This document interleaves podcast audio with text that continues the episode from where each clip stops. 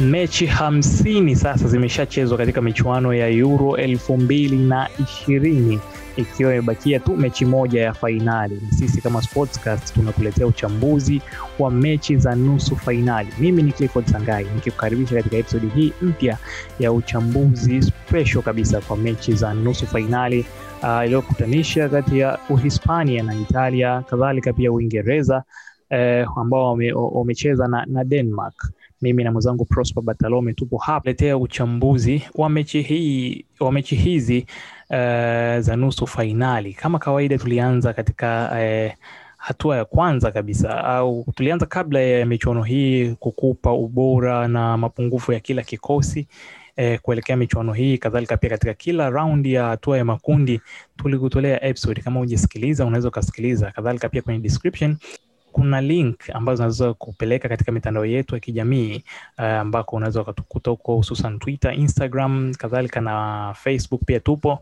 Uh, pia katika mtandao wa Clubhouse ambako tunapigaga stori mbalimbali eh, za mpira wa miguu. Mimi ni Clifford Sangai kama nilivyosema awali, na leo nipo na mwenzangu Prosper. Uh, Prosper, tukianza na mechi ya Italia na Uhispania, najua pia hata kwenye uzi tunaoandikaga kwenye akaunti ya Twitter kabla ya mechi uliongelea kuhusu Emerson kuingia katika kikosi cha Italia baada ya Spinazzola kuumia.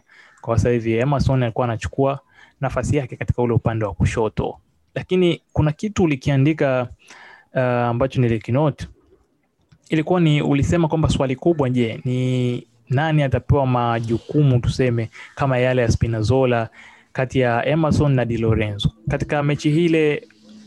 Uligundua nini hasa ki katika majukumu au mgawanyo wa majukumu eh, ya kushambulia kati ya Emerson na Di Lorenzo? Kulikuwa na mabadiliko machache nafikiri.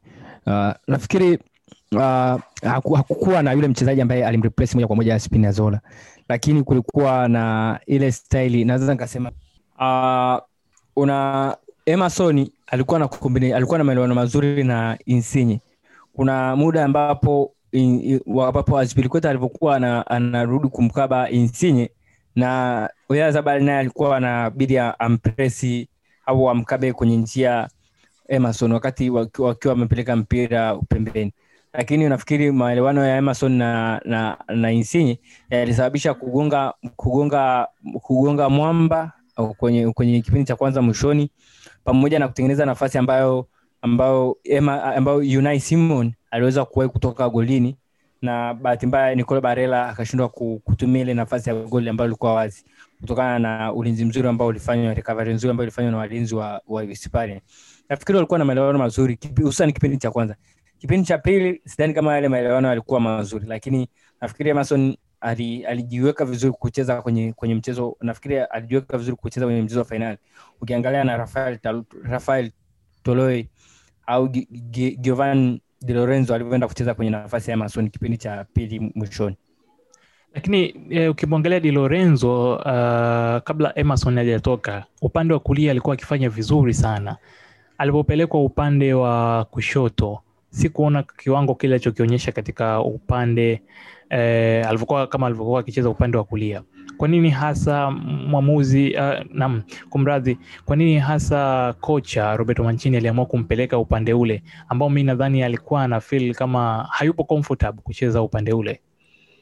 Nafikiri alifiki, Mancini alichokifikiria ni muda ambao Emerson amekuwa anacheza ni muda mchache kwao alihofia labda itakuwa ile energy yake ile nguvu au ile nishati itakuwa imepungua sana kutokana na Emerson haja regular hajapata hajapata muda mfupi hajapata muda mrefu wa kucheza regularly. Kwa hiyo akaona kwa dakika zile ambazo amecheza ni bora ambayo angeingiza ni bora ambayo ni bora angeingiza mchezaji ambaye angemsaidia sana kukava ulinzi. Kwa hiyo akabidi akaona kama Giovanni ata, atasaidia upande upande wa kushoto huko Rafael Toloi ambaye pia ni mlinzi wa kati anaweza akakava upande wa, wa kulia nafikiri, lakini haikufanya kazi vizuri kama alivyotegemea, lakini hati mwishoni kazi ilifanyika.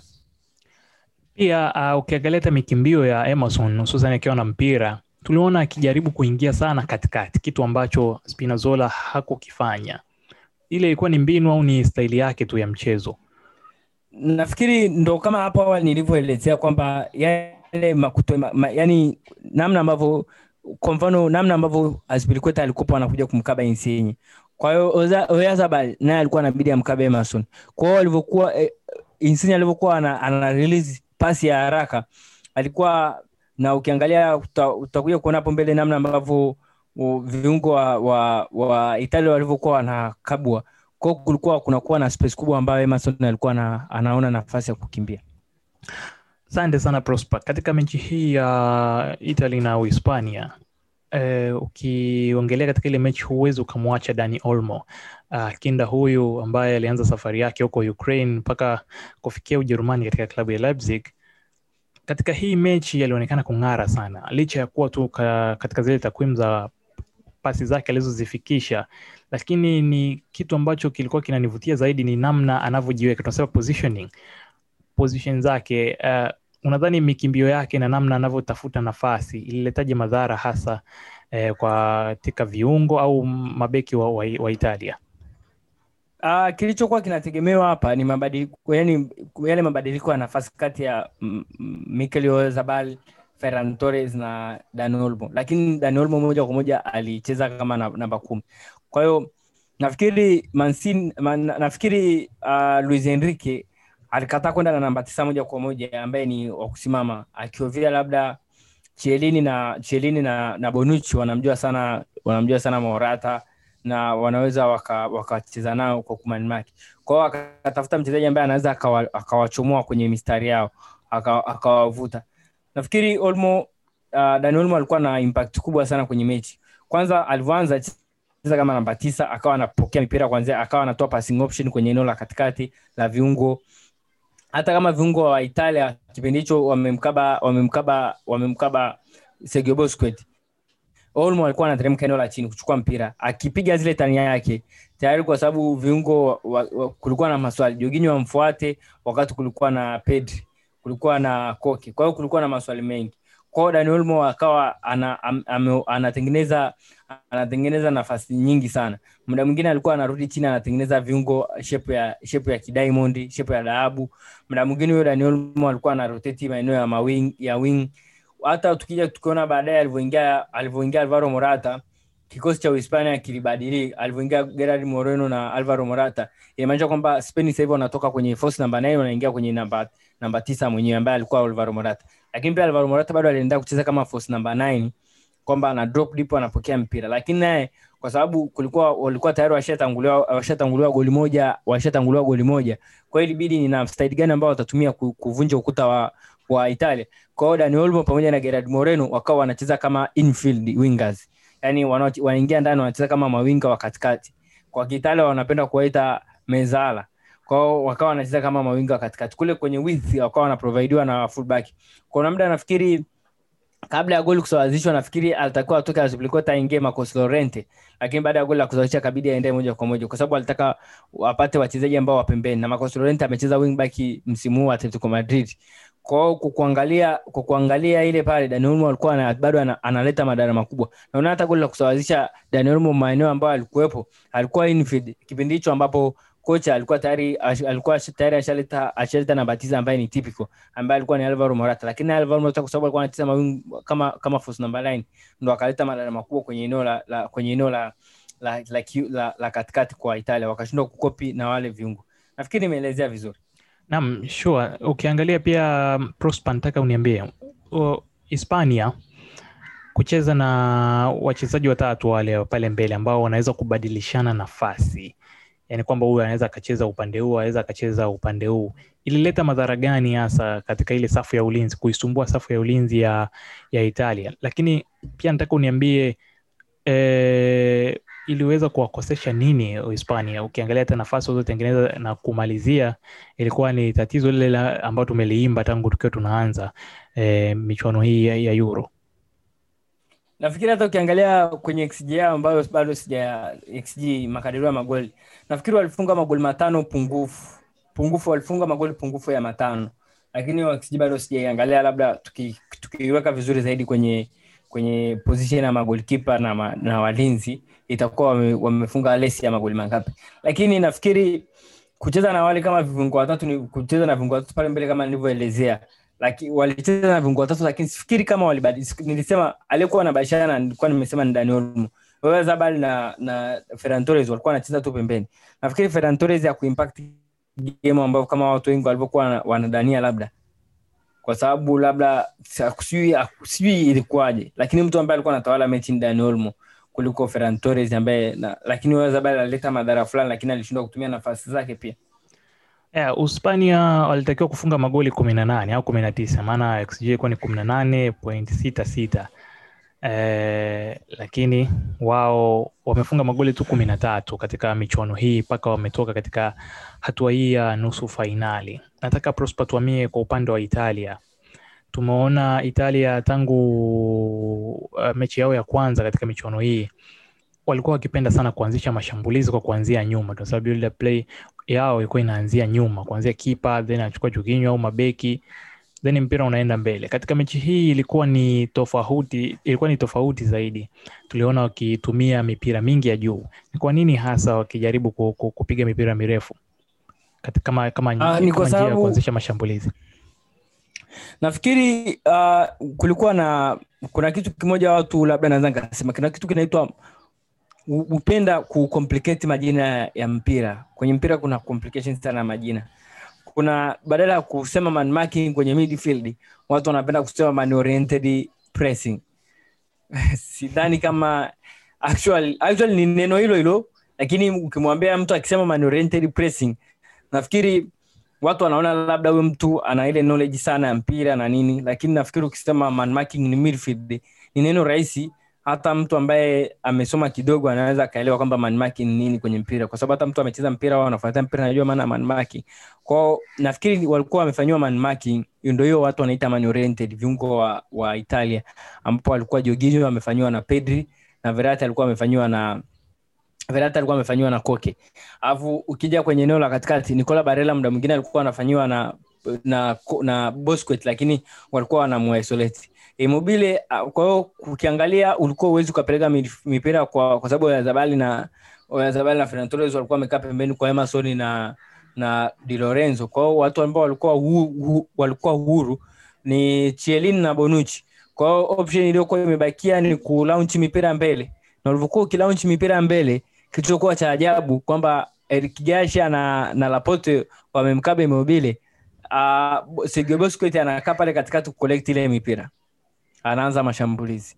Kwa hiyo nafikiri tu nimeelewa. Nikisema man marking, yani mtu na mtu, yani mtu na mtu na mtu, unahakisha kama kama ananuka pua, unajua ananuka. Kila kitu ambacho kinatokea kwake unakijua. Kwa hiyo unakaa na mtu hivyo, ndo nachomaanisha. Walikuwa wamewakaba wakina Pedri amekaa na joginyo uh, verati amekaa na Koke kwao walikuwa mapachao na ukija kwa uhispania nayo uhispania wakati walikuwa wanaanza mashambulizi. Na no, walikuwa wanafanyiwa kitu kama hicho. Ndio maana nilikuwa naelezea hapo mbele Dani Olmo alikuwa naye anateremka kuja kumsaidia Sergio Busquets. Kwamba Sergio Busquets alikuwa anakabiliwa na anafanyiwa naye anahakikishwa anahakikishiwa chochote ambacho anakifanya mwenzake anasikia. Nani huyu? Alikuwa anamkaba Nico- Nicola Barella alikuwa anakaa naye. Kwao naye kulikuwa na man marking. Kwa nafikiri ilikuwa ni mechi nzuri nafikiri kati ya mechi ambayo ilikuwa ni mechi entertainment kati ya mechi hizi hamsini imeweza kufanikiwa kuziangalia that was Lakini Prosper, ukiangalia hata mechi ya Italia na Austria ilikuwa ni hivi hivi kwamba Italia wanashindwa kuanzisha mashambulizi kuanzia nyuma, then wanapiga tu mipira mirefu. nadhani Roberto Mancini hajapata solution ya ya hilo tatizo iwapo anakuwa marked kama ulivyosema? Na ndo swali kubwa litakalokuwa linakuja kwenye fainali ambapo tunajua kabisa Southgate ni mtu ambaye anakutingishia tu kiberiti kutokana na udhaifu wako.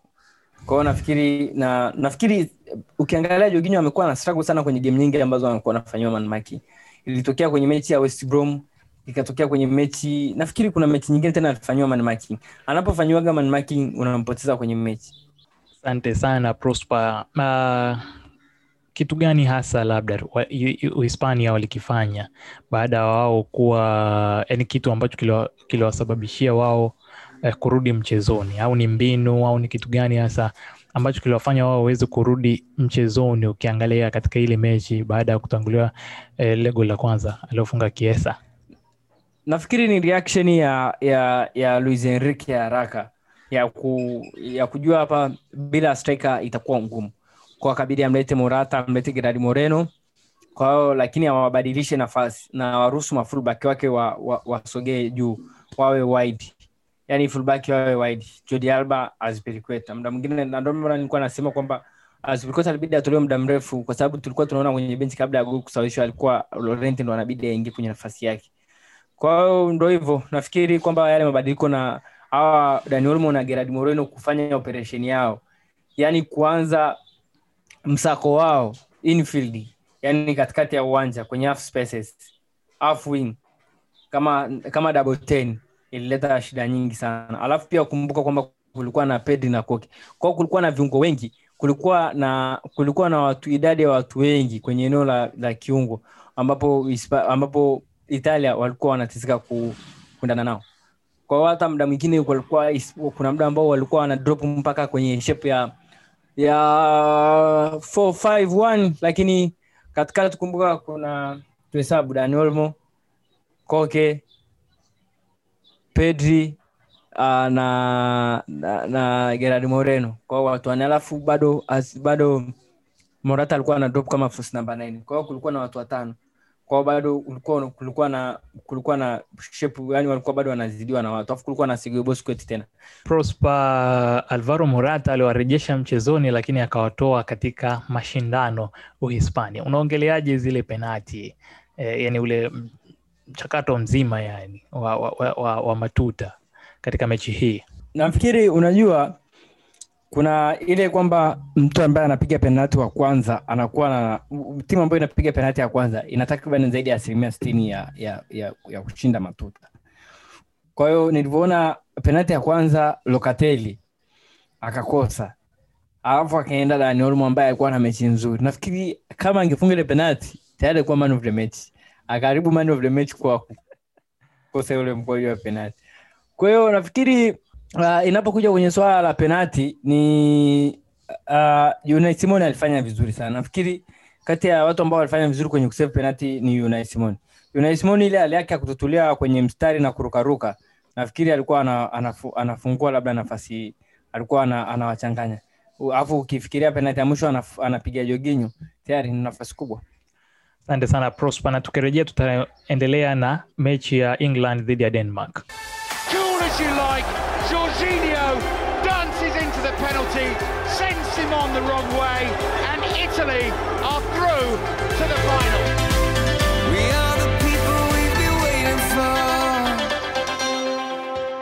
Naam, msikilizaji, katika mechi hii ya Uingereza dhidi ya Denmark tunaungana na Geoffrey Lea ambaye atatupa mchango wake au maoni yake pamoja na uchambuzi kuhusu mechi hii. Bila shaka atazama kwa undani zaidi, ukiachilia mbali yeye ni shabiki wa Uingereza.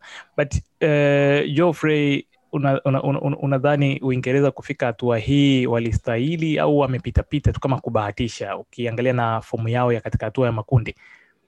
ya nafikiri hakuna doubt kwamba england wamedeserve sana tena kufika hapa kwa sababu kumekuwa na progress ambayo unaweza ukainote na ni progress ambayo unaweza ukaitrace nyuma zaidi kwenye timu za vijana. Uh, england walianza projekti mpya ya timu za vijana kuanzia mwaka elfu mbili na kumi. Chini ya mtu mmoja alikuwa anaitwa Dean Ashworth ambaye yeye alikuwa uh, kwenye kitengo cha development pale FA yeye pamoja na na huyu Gareth Southgate. Uh, kuanzia mwaka elfu mbili na kumi na nne england ilikuwa na inafanya vizuri kwenye michuano ya ya dunia na ya ulaya kwa vijana. Kwa mfano uh, kulikuwa na kipindi wachezaji bukayo saka mason greenwood jadon sancho uh, walikuwa kwenye timu moja ya england ya vijana wa, wa, under, uh, wa, wa under 16 nafikiri marcus rashford pia alikuwa kwenye similar setup. Uh, hata Jude Bellingham wakati yeye akiwa na umri wa miaka kumi na moja alikuwa pati ya hiyo uh, setup. Kwa hiyo sio sio bahati mbaya. Mwaka elfu mbili na kumi na sita England walichukua ubingwa wa dunia under 17 wakiwa na timu yenye Phil Foden, alikuwepo pia Jadon Sancho japo alicheza mechi za raundi ya kwanza tu, alafu akarudi Dortmund kule. Baada ya hapo uh, walifika fainali mbili mfululizo uh, za Europe uh, under 21 na under 19 umeona. Kwa hivyo na asilimia kubwa ni, ya wachezaji ni hao hao. Kwa mfano kuna picha juzi hapa alishare Jack Grealish na Ben Chilwell walikuwa kwenye ndege kwenye kuelekea kwenye kombe la dunia under 17 mwaka elfu mbili na kumi na sita. Alafu wakawa wamekaa tena uh, kwenye ndege kuelekea kwenye euro ya mwaka huu.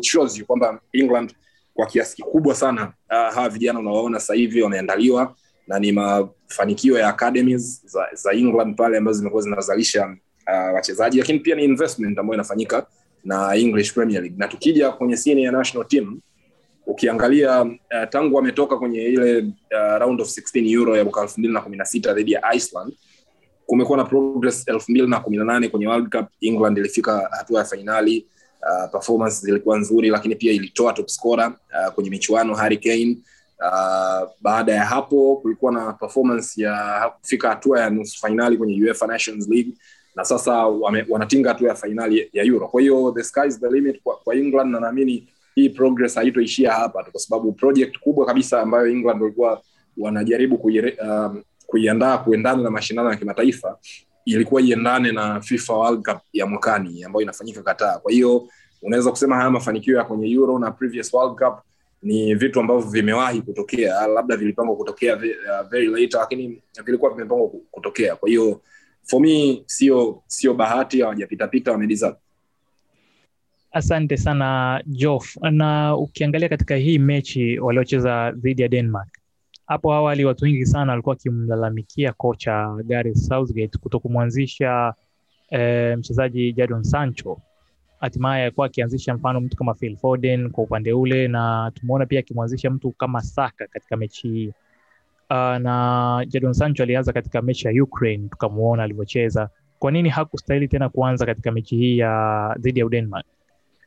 Um, Jadon Sancho ni mtu ambaye amechelewa kuingia kwenye hii setup ya timu ya taifa. Kuna watu walikuwa wamemtangulia, kwa hiyo naamini atahusika zaidi ya, na England baada ya michuano ya mwaka huu. Kwenye michuano hii amekuja yes, lakini kama mchezaji mwingine yoyote, hakuna role ambayo imekuwa designed specially kwa, kwa ajili yake, na huyu ni mchezaji ambaye ana demand uh, kutengenezewa role ya muhimu kwenye timu kutokana na kile anachokileta. Unaweza ukaona hilo kwa kile ambacho kinatokea kule Borussia Dortmund. Kwa hivyo siwezi kushangaa. Gareth ni mtu ambaye ana msimamo sana na ata, atabaki na machaguo yake ambayo yame, yamewahi kum, kumsaidia huko alikotoka, lakini baada ya mashindano haya nafikiri utakuwa ni muda wa kujaribu kuipeleka England kwenye dimension tofauti kidogo, uh, dimension ya kujaribu kuimpose wili yao kwenye mchezo na sio kusubiri wengine waje alafu unajaribu kuwazuia na kukaunta peke yake. Kwa hivyo hiyo inaweza ikafanya kazi this time around kwa sababu England kweli walikuwa wanahitaji kufika fainali na wanahitaji kubeba kikombe, lakini going ahead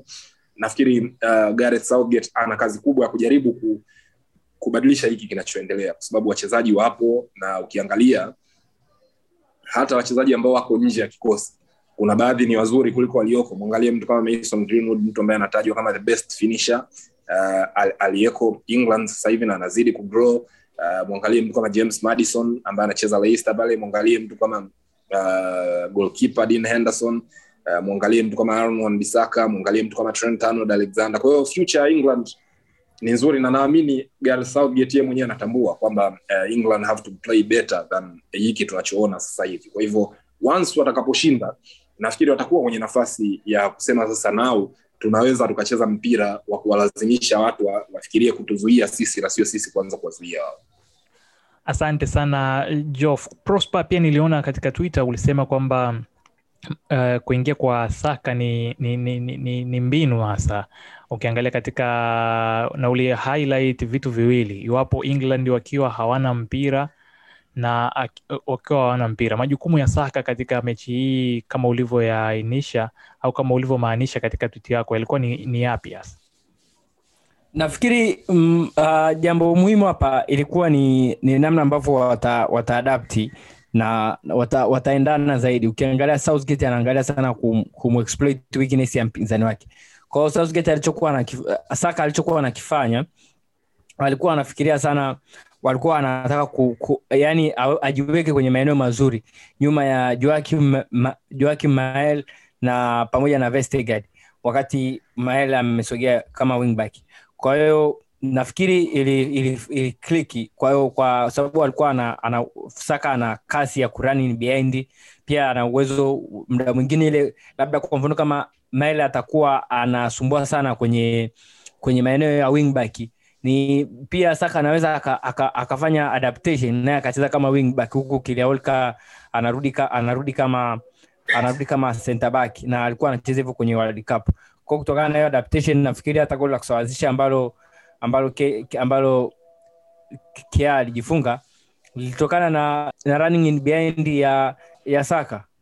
Uh, Jof, kwa mtazamo wako ukiangalia kama alivyosema Prosper, ili goli ambalo Simon Kjaer alijifunga, tumeona Harry Kane ile staili aliyocheza ni ile ile aliyokuwa akiifanya katika klabu yake ya Yes. Tottenham au hususan alipokuwa chini ya, ya, ya Mourinho. Unadhani sasa uh, Southgate ameanza kumtumia yule Harry ambaye yuko chini ya Mourinho? Aliyekuwa chini ya nafikiri um, Harry ni mchezaji ambaye ameimprove dimension ya tofauti kwenye mchezo wake na hilo linaweza likaonekana kwa jinsi ambavyo amekuwa mtengenezaji uh, kwa ubora ule ule ambao anao kwenye, kwenye kufunga. Kwangu mimi Harry ni mchezaji ambaye hampi sana tabu kocha kwa sababu ni mchezaji ambaye unaweza ukamwacha aingie uwanjani na kufanya kile anachotaka au anachoona yeye kinaweza kuwa msaada uh, kwenye timu uh, the same way ambavyo anafanya Tottenham. Kwa hiyo mimi naamini katika wachezaji ambao kwanza wanajitambua, they are, uh, they are matured, wana, wana, wana ule wa- wamepevuka uh, professionally katika mazingira ambayo yana kwa mchezaji it's na Gareth Southgate anafaidika kwa hilo kwa sababu Harry anakupa vitu viwili kwa wakati mmoja. Akiwa kwenye box anaweza kufinish kama uh, world class number 9 na akiwa kwenye channels anaweza kuplaymaker kama uh, world class number 10 kwa hivyo Mourinho or no Mourinho Southgate or no Southgate hii ni dimension ambayo iko kwenye mchezo wa Hurricane kwa muda ambao anao sasa hivi na experience ambayo ameipitia. Na mm, Southgate yeye anaweza kufaidika zaidi na zaidi tu kwa jinsi ambavyo labda atakuwa smart katika jinsi ya, kuwa, ya kumpea Harry Kane na other attacking talents ambazo England inazo, kwa sababu usisahau kwamba um, Marcus Rashford yupo, usisahau kwamba uh, Dominic Calvert-Lewin yupo, Patrick Bamford yupo, uh, Danny Ings yupo, wote hawa wako nje na wanasubiri nafasi ambayo uh, itakuja kupatikana, whether ni kucheza na Harry Kane au kucheza badala ya Harry Kane. Kasper Schmeichel reads it, normally goes the other way. Kane decides to go to goalie's left, goes to the goalie's right with the second one. What a big moment in this game. I mean, it's a dreadful penalty. Prosper, ukiangalia hawa Denmark, kuna muda ambao walikuwepo wakiwa wana mpira eh, waliweza kuleta madhara katika maeneo mbalimbali eh, katika hii mechi dhidi ya Uingereza. Ni kitu gani hasa kilikosekana kwa Uingereza, au wao ubora wao ulikuwepo maeneo gani hasa, au ulikuwepo wapi? Walikuwa na ubora gani hasa kuweza kuwasumbua Uingereza katika maeneo mbalimbali? nafikiri uh, denmark ambacho walikuwa wana wana wanawasumbua wana, wana, wana uingereza sana ni namna ambavyo walikuwa wa, walikuwa wanatafuta wanatafuta maeneo ya kukimbia lakini ukiangalia kikosi cha cha cha denmark hawana wachezaji ambao wana kasi sana kwa hiyo hata ukiangalia walivyokuwa wanacheza kwenye mechi zao mpaka hapa wanapofika ni ile creativity yao ambao wana wana, wana, wana uwezo wa kusogeza mipira eneo la maeneo ya mbele na kutegemea labda mawingback ambao Mele labda Steg, ama Vaz ndo wanakuwa na madara zaidi. Kwa hiyo nafikiri kilichokuwa kina kinawasumbua sana ni namna ambavyo waliwafrustrate wali labda Uingereza walivyokuwa hawana mpira, kwa sababu Martin Braithwaite alikuwa anarudi mpaka eneo la nyuma pamoja na Damsgaard, kwa walikuwa wanatengeneza 541 kwa ilikuwa ni difficult shape kwa Uingereza ku, ku, ku break. Na ilikuwa ni rahisi sana ku, ku, kukaba mpira au kupata mpira kwenye eneo la, la, la, la kiungo na kuanza kupiga mashambulizi ya kushtukiza. Lakini wewe unafikiria una, unafikiria kuna faida fulani kwa Uingereza? Kwa sababu kama una mchezaji wa Walker nafikiri Peter Duri jana alisema there is very, there are very few who can outspring Walker. Kwa hiyo tayari inakuwaje tena? Kwa sababu tayari walikuwa wakifanya ile wakipata mpira wakianza kukimbia Walker Walker anabaki ana, anabaki kwa Uingereza deepest defender. Deepest defender fullback kwa kwa mashindano haya hata kwenye Manchester City. Kwa sababu yeye hautegemei labda kama atashambulia sana. Ye ubora wake ni kwamba wakati mnyewe mnapiga mashambulizi ya kushtukiza wakati wa transition yeye ndo anaenda kuivunja. Nafikiri hata dakika ya saba hivi kulikuwa na running ya Damsgaard yeye tayari ashafika ashamaliza. Martin yote anawekea mpira mbele tayari anakuwa anamaliza. Akiweka tayari anaenda kumaliza. Nafikiri walikuwa Denmark walikuwa wanawasumbua sana Uingereza kwa sababu walikuwa wanapata mipira sana kwenye eneo la kati wanashambulia. Lakini walikuwa wanateseka sana kutokana na kasi ambao wachezaji wao huwa hawana.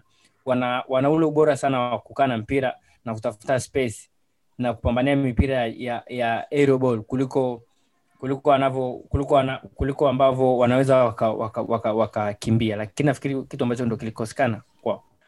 Asante sana prosper. Na kwa kumalizia tu kwako jof uh, katika haya mafanikio ya uingereza kuna mtu ambaye haimbwi sana ni kocha msaidizi uh, steve holland.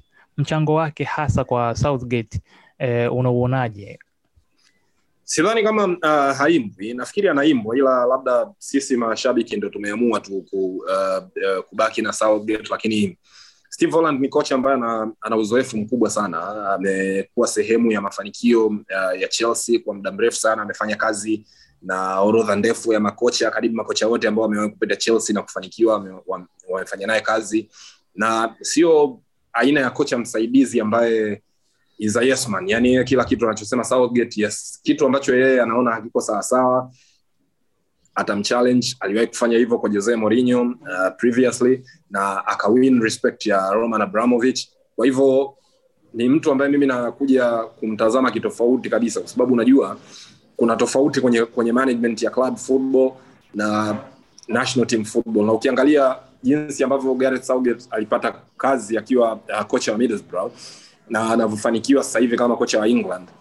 Unapata taswira kwamba kuna makocha ambao they are tailor made kwa ajili ya international football kwa maana ya timu za taifa na wengine they are tailor made kwa, uh, kwa, kwa vilabu. Kwa hivyo kwangu mimi uh, historia ya Steve Holland profile yake CV yake na uh, haiba yake vyote vinanifanya niamini kwamba ni mtu ambaye anaweza hata kuja kuwa mrithi wa Gareth Southgate pale ambapo Southgate ata- ataondoka eh, na kufanya England labda isianze kuhangaika na kuleta vitu ambavyo vinaweza vikawa vya tofauti tofauti sana. Kwa maana kwamba mara nyingi kwenye ma, kwenye mabadiliko ya coaching manage, ya, ya coaching setup unakuta kocha anaondoka halafu labda kwa sababu ya tofauti kubwa sana kati ya ali, a, kati yake anayeondoka na huyu anayekuja unakuta timu inaanza kusafa na inakosa matokeo. Tumeliona hilo united tumeliona hilo arsenal.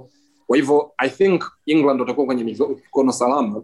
Hata pale gareth southgate atakapokuwa ameondoka kwa sababu uzoefu alionao steve holland kutoka kwa conte Mourinho, uh, sari na wengine wote ambao wamewahi kufanya nao kazi pale chelsea mpaka sasa hivi anakuja kuwa uh, ku- kuwa kocha kwenye timu ya taifa. I just wish siku ifike aje kuwa kocha mkuu kwa sababu naamini amejifunza mengi and it's about time uh, tuone uwezo wake kama kocha mkuu. And i don't believe yeye uh, is tailor made for club football. Naamini kwa- kwamba is tailor made kwa international football kwa sababu makocha wasaidizi unajua wao ndio wanapata nafasi ya kuinteract na kujua karakta za wachezaji. Na linapokuja swala la timu ya taifa makocha huwa wanakaa na, na wachezaji kwa muda mfupi sana. Kwa hiyo everything with national team muda wake huko limited. Kwa hiyo unahitaji mtu ambaye ni, ni mtu special sana mtu ambaye amejifunza mengi mtu ambaye anawajua wachezaji kiundani eh, na zaidi na zaidi and that guy is Steve Holland. Kwa hivyo mimi natamani siku ifike Steve Holland arithi mikoba ya Gareth Southgate. Yeye ndio aje kuwa kocha mkuu. I believe England watakuwa uh, na, na timu moja yenye uwezo sana kwa sababu watakuwa na mtu ambaye amekusanya mbinu za makocha wengi wakubwa lakini pia amejifunza mengi kutoka kwa mtu ambaye amekuwa menta wake tangu wakiwa wote kwa pamoja kwenye timu za vijana. Kwa hiyo atakuwa amekusanya uh, knowledge kubwa sana. Asante sana jof kwa kuungana nasi katika podcast hii hususani katika hatua eh, hii ya nusu fainali tukichambua sisi kama sportscast shukrani sana.